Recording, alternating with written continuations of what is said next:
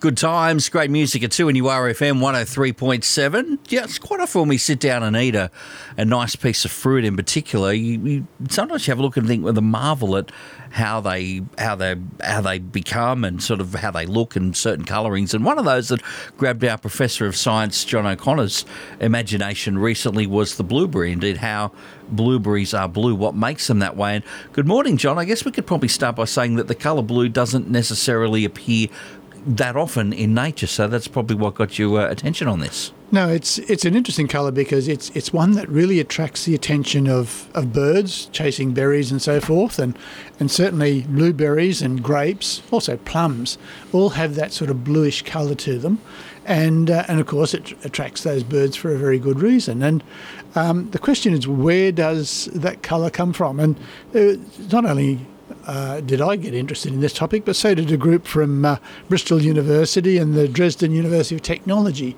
and they've been looking at it uh, quite closely. And the thing with the blueberry, which I've checked out, is that if you rub the surface of a blueberry, what's underneath is black. So a blueberry on the skin itself is black. So what am I rubbing off? Well, what is on the outside of the blueberry as with, with grapes and, and peaches, uh, sorry, and plums, I mean, are, um, is a sort of waxy coating. And so look, they looked at this waxy coating under an electron microscope. Now, that's pretty serious stuff because you know, it has incredible magnification. And so what they did was they found when you ramp it up to the point where you could see something which is about one hundredth the, the diameter of a hair. So it's getting That's really very, small. very minute at this point. submicron. And they found that the, the wax on the surface produces this really interesting structure. It's not just a, a nice, smooth, shine. The wax you put on furniture, you rub it th- until it shines. It's brilliant. This wax is different. It forms these little little sticks, or I mean, if you look at it, what would it look like? It looked like a box full of kindling, which you pile on the floor, you t- chuck on the floor, sticks pointing in all directions, but nothing but you know really compact sticks. Hmm. And that's what the wax does. It forms these really little sticks, about a hundredth the diameter of a hair, long, randomly oriented, and these particular sticks have a property that they preferentially scatter blue light. That's So- amazing, isn't it? And again, to be able to, with with modern technology and methods, to sort of be able to scale down that small, what a hundredth of a hair. I mean, that's uh, that's that's pretty tight. It, it is, and and the interesting thing is, you know, it's actually evolved to do this, and uh, and the scattering process is very similar to why the sky is blue. I mean, that's also because the blue light is scattered by the uh, atoms in the uh, atmosphere, but this then becomes a scattering process. I'm saying scattering because it just sort of gets shot off in all directions, not like reflection. But anyway, so what this does is, this is a an uncoloured material which sits over a black surface. The blue light gets scattered, the, the rest of it goes straight through, hits the black surface, and gets absorbed. So all you see is the blue that's scattered from this outer layer.